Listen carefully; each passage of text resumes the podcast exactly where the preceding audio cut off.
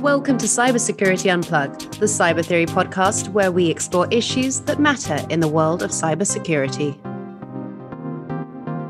Good day, everyone. I'm Steve King, the managing director at Cyber Theory. Today's episode is going to explore conservation, sustainable growth, chronic wasting disease, virology, and a venture capitalist's view on the state of cybersecurity. Joining me today is Roger Lang, the general partner of the venture capital fund known as BCP Blitz LP. Roger is also the CEO and founder of Predicta.com, the leader in advanced AI market analytics and data science. And also the Sun Ranch Group, which blends agriculture and conservation sciences, ranching, real estate, and hospitality rolled into an integrated set of sustainable business units that are carefully developing and conserving important American Western landscapes. Roger has also created and managed the growth of Infinity Financial Technology, which brought derivatives trading and risk management software to Wall Street. This leader in risk had their initial public offering in 1996, and two years later, Roger engineered an acquisition by SunGard Data Systems. Most folks turn extraordinary financial gains into personal indulgences, but Roger began acquiring ranch land in Montana to pioneer his vision for sustainable ranching. Named as one of the top 50 most influential people in the history of financial risk management, I am excited to welcome Roger to our show today. Super to be here, Steve. Really is. Great. You know, regarding the uh, introduction there, let me just say that in 2010, after putting a conservation easement on Sun Ranch, which means at a legal prescription so that it could never be subdivided. And this is, you know, 20,000 acres. It's a big spread. Right. But it's full of elk and bear and wolves. So, you know, it's right to leave it for the animals, not for golf course developers and things like that. Uh, but I did sell that, and I no longer am the owner of the Sun Ranch Group. I sold it to a group who, you know, are good sportsmen and land stewards who are now taking the baton to the next level. So I'm I was excited to be able to have that succession plan in my lifetime rather than on my deathbed wondering what the hell was going to happen. Yeah, no kidding. That's perfect. That's great. Yeah. Let's talk about your vision for sustainable ranching and conservation in the West. Did you stumble on the problem or had you been thinking about this while you were building one of the great success stories in financial systems history? Well, so it starts well before even my Stanford education. It starts with you know, well before my infinity derivatives and risk management stuff. My dad, his preferred vacation was sort of like those old Chevy Chase movies throw the kids in the back of the station wagon and, and drive somewhere in America. And we would always go to Yellowstone country. Uh, you know, there's a park, Yellowstone National Park, but the surrounding, you know, 20 million acres are basically river valleys and mountains that descend off of this high plateau of Yellowstone and we would go fly fishing and camping and hiking and so that was in my blood by the time i went off to college. So that was the first thing that coalesced. The second thing was it influenced what i chose to study at stanford which turned out to be the first of its kind environmental anthropology. So i worked with the hum bio human biology department and anthropology department to kind of carve out my own major if you will undergraduate major and it's called environmental anthropology. And i studied the effects of human impact on the environment, whether it's at macro scale, you know, the one biosphere that we we all enjoy as earthlings, or whether it's you know micro habitats where you know migratory elk go for 50 to 100 miles to escape the harsh winters. And so that was my framework. When I came into some good money when uh, Infinity IPO'd in 96, I started immediately looking for my slice of heaven, you know, ranches in Montana that back up to public land that have still have the migratory elk herds and be able to get the tax write down by placing a conservation easement on it and eliminating future development at the deed of transfer level. So that that was motivating me the second I came into Sabines in 96. That's a great story. I know that you you've also invested in cybersecurity companies in the past. Can you tell us a bit about those companies and what attracted you? And and also can you explain the structure of your current fund at Blitz VC. Sure. Right out of college with my master's in Latin American studies, where I studied this uh, environmental anthropology of the Amazon, you might imagine that it was difficult to get a job Okay. so not a lot of McKinsey's or Wall Street hiring kids with, you know, Amazon fetishes. All right. So I ended up starting a company after a number of rejection letters from the UN and UNESCO and places like that. And that company was with a buddy from Stanford, and we started a derivatives trading software application. So it was the early days of fintech. All right. But it was always analytical software. Derivatives is basically the rate of change above an underlying instrument. In other words, it makes use of partial differential calculations, calculus. And so we brought analytical software, married some software skills from Silicon Valley with Wall Street skills, which is financial engineering, and produced an application that uh, started, you know, selling like hotcakes. So at the ripe old age of 25, you know, we were early startup pioneers in fintech. Once that company went public in 96, which was the second company I'd started that had gone public, by the way, I had money and I was approached by an erstwhile competitor. Uh, my company was Infinity. The erstwhile competitor was called Renaissance, which was funded by a guy named Sean McLaren, who had done Cambridge cybersecurity for mainframes and was funding his son's venture called Securant. And so Sean says, Hey, Roger, you, you beat the pants off me in derivatives, but I've got an angle on analytics uh, in cybersecurity. Why don't you come join me? And so I did. So I funded Securant along with Sean, and that ended up being sold to RSA Security as kind of one of the kingpin uh, morsels of technology that that rolled out across that great company, RSA Security. So that was my introduction to it. It's still within the realm of analytical software when you get down to the nuts and bolts of it. Ultimately, it's a broad set of uh, application functionality that solves the issue of security. And obviously, it's grown since then. And I believe, Steve, it was through the McLaren universe how you and I met along the way. Indeed, it was. Indeed. Yeah. the McLaren yeah. universe. the McLaren universe. So uh, that's how I got involved in it.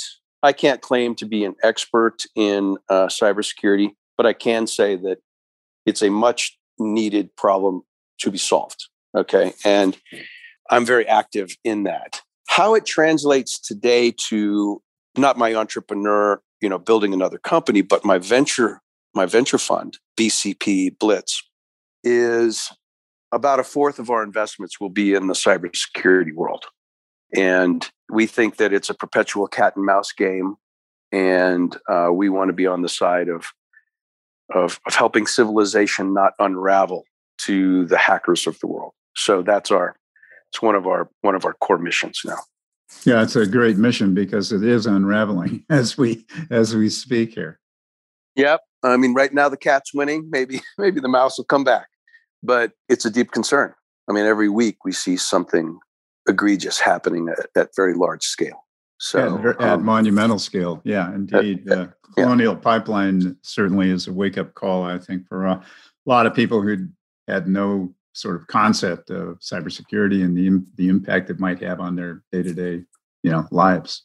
Oh yeah, and that's uh, just one of many that will be along those lines at a monumental scale in our near future.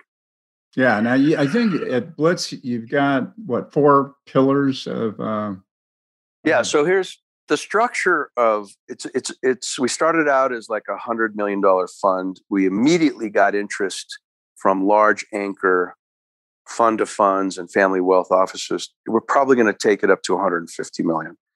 The fund has two geographies: Northern Europe innovation and North America innovation. So everything north of the Alps we look at and everything in call it you know North America. And in those two geographies, we're focusing on four sectors. So there's the AI machine learning world. There's broadly speaking SaaS, software as a service, which includes cybersecurity and other applications. There's smart energy, which ranges from you know your smart home all the way up to smart society with commercial cities and everything in between. And then also call it sustainable agriculture and uh, ag tech. Those are the, the four worlds in which we we focus. That's a summation of the three partners' sort of proven track records. Okay, so we didn't stumble on those four sectors. We we are Norwegians and and, and North Americans uh, who have a collection of skills that fall into those four sectors. Yeah, you certainly do. It's an exciting fund. Are, are you have you closed that round yet? Well, we keep expanding the size of it uh, with approval of the LPs to do more deals. Basically, uh, we haven't closed, but we've closed enough to. We've already done four investments. I think the fund we'd feel comfortable growing it to 15 to 20 investments, uh, staying within our focus. So we're off and running. The ball's rolling. We'll have another close on on June 30th um, for the next wave of of investors coming in. Some of them are are European, some of them are North American. But we're off and running, and it feels fun and it feels good. Yeah, that's great. I think you also you've made an investment in um, Unique Wire with uh, Brian Fite as well. Is that is that correct? That's correct. Uh, what, what attracted gonna, to you about Unique Wire? Well, it falls uh, squarely within the SaaS world. All right, we view cybersecurity, broadly speaking, as an ecosystem. So before a breach, it's about threat detection and post firewall technology to identify and mitigate uh, threats on the horizon. After the breach, you know, we've done an investment in a group called Raven, which is crisis management, okay, where it marries security and a cascade of social media so that only the right people need to know at a moment's notice, whether it's your local police or later on, it could be legal legal issues, but in the early moments of a crisis, it might just be local security and management needs to know. So we sell to corporations. Where Brian Fite's Unique Wire plays a role is when people die, their their cell and their thumb drives, their digital devices are left behind. When people commit crimes and are found guilty or have, you know, copped a plea, then you have a legal warrant to, to break those. Brian's World has developed a a security bypass technology, which is on the first order. You know, just extraordinary stuff. And this can lead into our discussion, perhaps, about quantum computing at some point. But basically, you have to get access. And there's a backlog of tens of millions of these digital devices, whether criminal or people who just pass away. And people want to know what the hell they were doing with on various levels. So, uh, you know, yes, because some of these people are nefarious and some of them are just good citizens. But in all cases, whether it's an estate planning issue or whether it's a criminal, you know, you have to be very careful with privacy. So it has to be issued, you know, with a warrant or a family family acknowledgement. But the backlog of digital devices is so large. I mean, 25 years ago, we could never have dreamt that this was going to be an issue that needed to be solved. And Brian has that that capability. Uniquewire.com. Yes, we've made an investment in that. We're, we think it'll be the leader in that space as part of the family of, broadly speaking, cyber issues.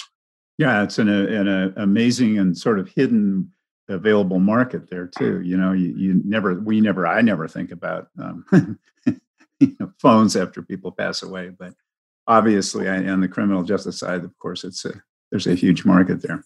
Oh yeah, and, oh, yeah. and, and the, you know the security issues and economic issues have co-mingled pretty strongly during the prior administration and that seemed to have kind of isolated the us from the global community. Now that we've got a new administration in office what are your expectations for how this white house is likely to address cyber issues in the us and globally over the next couple of years yeah, well, without dabbling too much sort of into the political nature of the spectrum of US politics, let me just say that I think the cat and mouse game of cybersecurity and the way economic powerhouses can uh, manipulate technology, whether it's through you know culture war uh, exacerbation or whether it's through I have a faster quantum computer to get to 10,000 trades faster than you and I dominate Wall Street. The answer isn't to balkanize and isolate. The answer is to recognize that the earth is shrinking, the world is shrinking.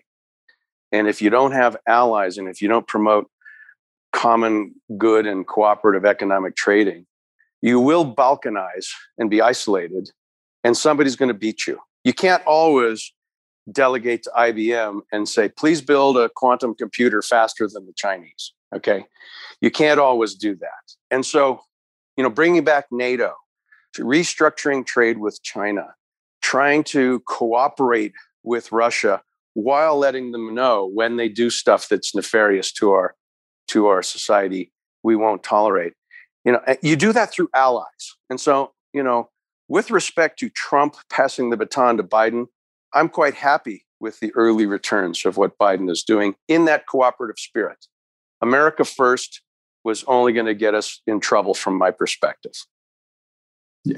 well said. And I know you also have some recent insights on uh, global warming, um, as long as we're chatting at a, at a global scale here. Can you tell us about chronic waste disease, for example, and, and why the approach that we're pursuing right now may not work, and what, what we might be thinking about yeah. doing instead? Well, all right. So global warming is probably one of you know five or six major human impact stories that's playing out. It's the one that gets a lot of play, okay, because it affects the globe. If China and the US are dumping exhaust, you know, the whole world, you know, could suffer and the rising seas are going to wipe out island nations. So it's kind of the thing that unifies the ever shrinking world I just referred to. But along the way, you have human impact issues like habitat fragmentation, unmitigated sprawl, pollution and acidification of our oceans, which is bleaching our coral reefs, which are the spawning grounds for thousands of species of fish. You know, so many different things. Uh, world trade without regulation means that we unwittingly are colonizing the world's ecosystems with hitchhikers who show up on a barge full of bananas and suddenly you've got a plague from Brazil in, infecting, you know, the Everglades or something. So you have this unwitting problem of economic juggernaut causing ecological problems on so many levels. Okay. So one of them is this spillover effect of diseases from the natural world into human communities. So we've all we've all heard about Ebola. We've all heard about, we all just saw what happened with coronavirus. Okay. Whether it came from a lab or whether it came from bats, it came from the natural world and was facil- facilitated by the hand of man's, whether it was nefarious or just, you know, bung- bungling something. Okay. One of these diseases, which is a prion based disease called chronic wasting disease, is another one of these human impact problems. So we've all heard of like mad cow disease, which basically they were grinding up infected sheep for protein supplements, feeding them to cows, which got turned into hamburgers for the British Society.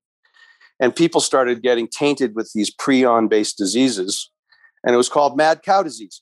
That same thing is happening now in the what, what are called the ungulates, the hooved deer population, moose, elk, whitetails, mule deer, etc.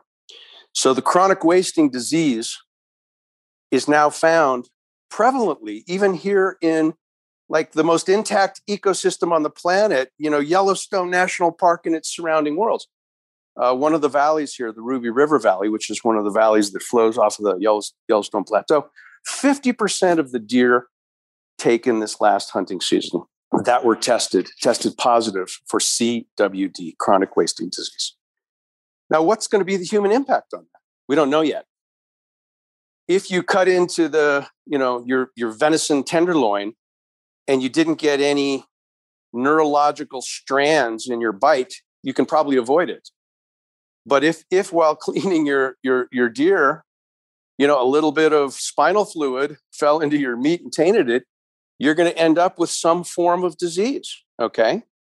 And that's going to play out faster than not in dementia and other things. And I think that that's just one, this crossover, this spillover effect of, of diseases from the natural world into humans, pollution, acidification, plastics in the ocean, uh, habitat fragmentation so that elk can't migrate during the winter because it's now just sprawl. All right. All of these things are exacerbated by global warming, but global warming is real. And uh, that's the one that gets all the attention. But if you ask me, each of those five things are just as dangerous. And I think we're precariously pitched upon a finite biosphere that isn't going to tolerate too much more beyond the tipping point that it seems like we're on. So I don't have a very positive view that our economic juggernaut of seven plus billion people is going to slow down anytime soon to take stock of these issues. So it's very concerning. In the meantime, I'm up here running a running companies on, on a ranch, trying to just do my part locally, think globally, act locally, and we'll see where we'll see where that takes us. But yeah, I'm very concerned about things like that. CWD is just one of the spokes into the hub of of concern.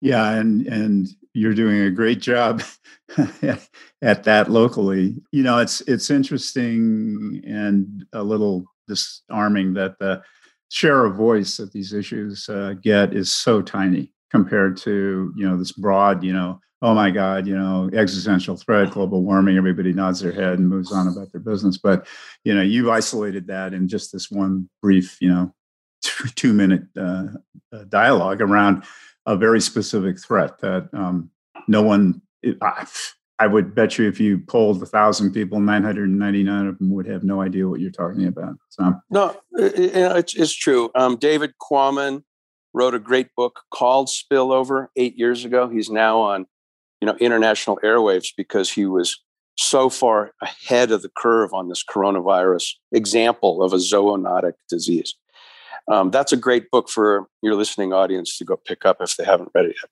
Another thing that, that people might read is a nonprofit uh, journalism publication called mountainjournal.org. Okay. And it talks only about the greater Yellowstone ecosystem. So I got very involved in that. We've now got hundreds of thousands of online readers that are active. 25 million people have viewed our videos and articles. So we're starting to have an impact the way county commissioners talk about sprawl. If we value elk herds, maybe we shouldn't build this, you know, 20th warehouse so that you can store your mountain bike in it. Uh, and, you know, they're talking about it. So we're trying to have an impact. I think we all have to now talk about this vociferously. Otherwise, we're going to lose the things that we value. And that's what motivates me every day. Yeah, and you know, uh, you know how it works. Of course, if you say something loud enough and long enough, and it becomes truth in the universe. So good for you. I'm glad you're doing that. This needs to get a much larger um, share of voice and share of engagement. And you know, time for a shameless pl- plug here. We're we're you know that we're launching cybered.io, and you've expressed uh, some level of interest in helping us out and helping us scale. What, in your opinion, is interesting about our approach and and important about what we're doing? All right. In the spectrum of people taking charge of their lives, okay, uh, you have an individual who might say, I'm anti government. And on the other end of the spectrum, you have an elected official that says, My job to render policy over an entire population. That's a pretty broad spectrum of, of stakeholders in society at large. To me, in the subject of cybersecurity, What's missing is not a unifying approach. What's missing is education so that every stakeholder in society along that spectrum, whether it's the anti government guy, you know, in Montana with his militia, or whether it's the elected official that says, I need to be better educated to render a policy over a broader group, cyber education, cyber security education is the next key you have to have the voice that's rational before you have the consciousness. And so to me, it is no longer a problem of who's got the best software application, who's got the right forum to educate the broad spectrum of people who all need to learn this stuff. Otherwise, I don't see how we piece it together. And so, with your initiative, Steve, of cyber ed, cyber education, I think that's the right uh, emphasis. And so we want to promote it here at BCP Blitz. And I can't wait to that for that discovery process. You know, keep us informed on what you're doing there. Your voice needs to ring louder. well, well, thank you, Roger. Uh, we will do that. And as I'm conscious of the clock here, I've got one more question. Quantum is coming. Yep. The Chinese are way ahead of everyone in the application of this technology. How will we be able to defend against against encryption threats that can break algorithms in fractions of a second? So if you look at the, you know, the US intel community, and if you look at the US military, they are by far and away the leaders of, of pushing that envelope in, in our country. They're further ahead than uh, IBM or, or other groups that are trying to create these great quantum computers, because that's the only governmental, call them agencies, that are sort of allowed by our political polarization to push that envelope. Okay. I think it would be better if we had Congress allocating funding directly for state initiatives, you know, US initiatives in research into quantum computing. But the problem is, you know, China is a single political party and what they say goes.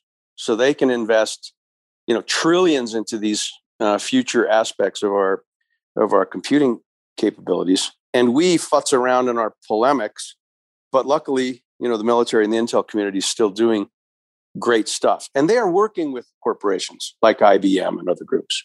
And so I am not sure how far behind we are because it's kind of a dark cloak world when people make these great, no pun intended, quantum leaps forward. But yeah, here, here's the problem. If Chinese computers and Chinese traders can do tens of thousands of of financial transactions faster than American Wall Street traders, they're going to win economically.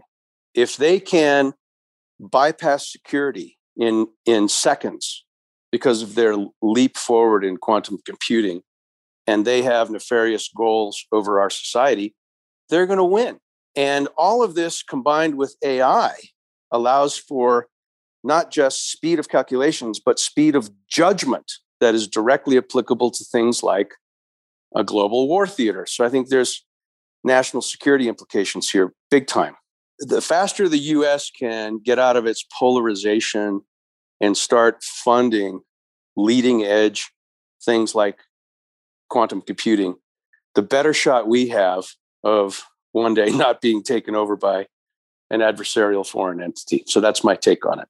Yeah, and I think you're spot on. And the challenge, of course, is to get this country back together again. And you know, with all the mis misinformation that's uh, become the currency of the moment, it's going to be hard to do. But I'm optimistic, and it's kind of my nature anyway. So I look forward to the next ten years or so to see how this all rolls out. And we're out of time.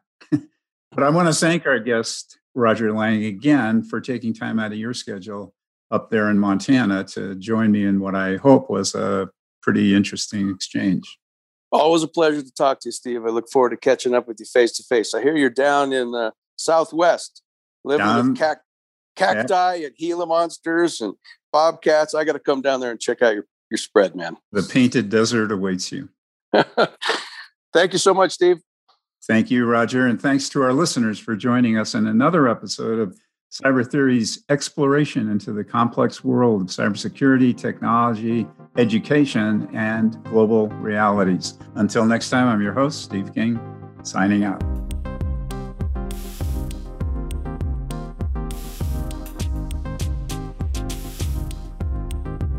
Thank you for joining us for another episode of Cybersecurity Unplugged. You can connect with us on LinkedIn or Facebook at Cyber Theory or send us an email at social at cybertheory.io. For more information about the podcast, visit cybertheory.io forward slash podcast. Until next week, thanks again.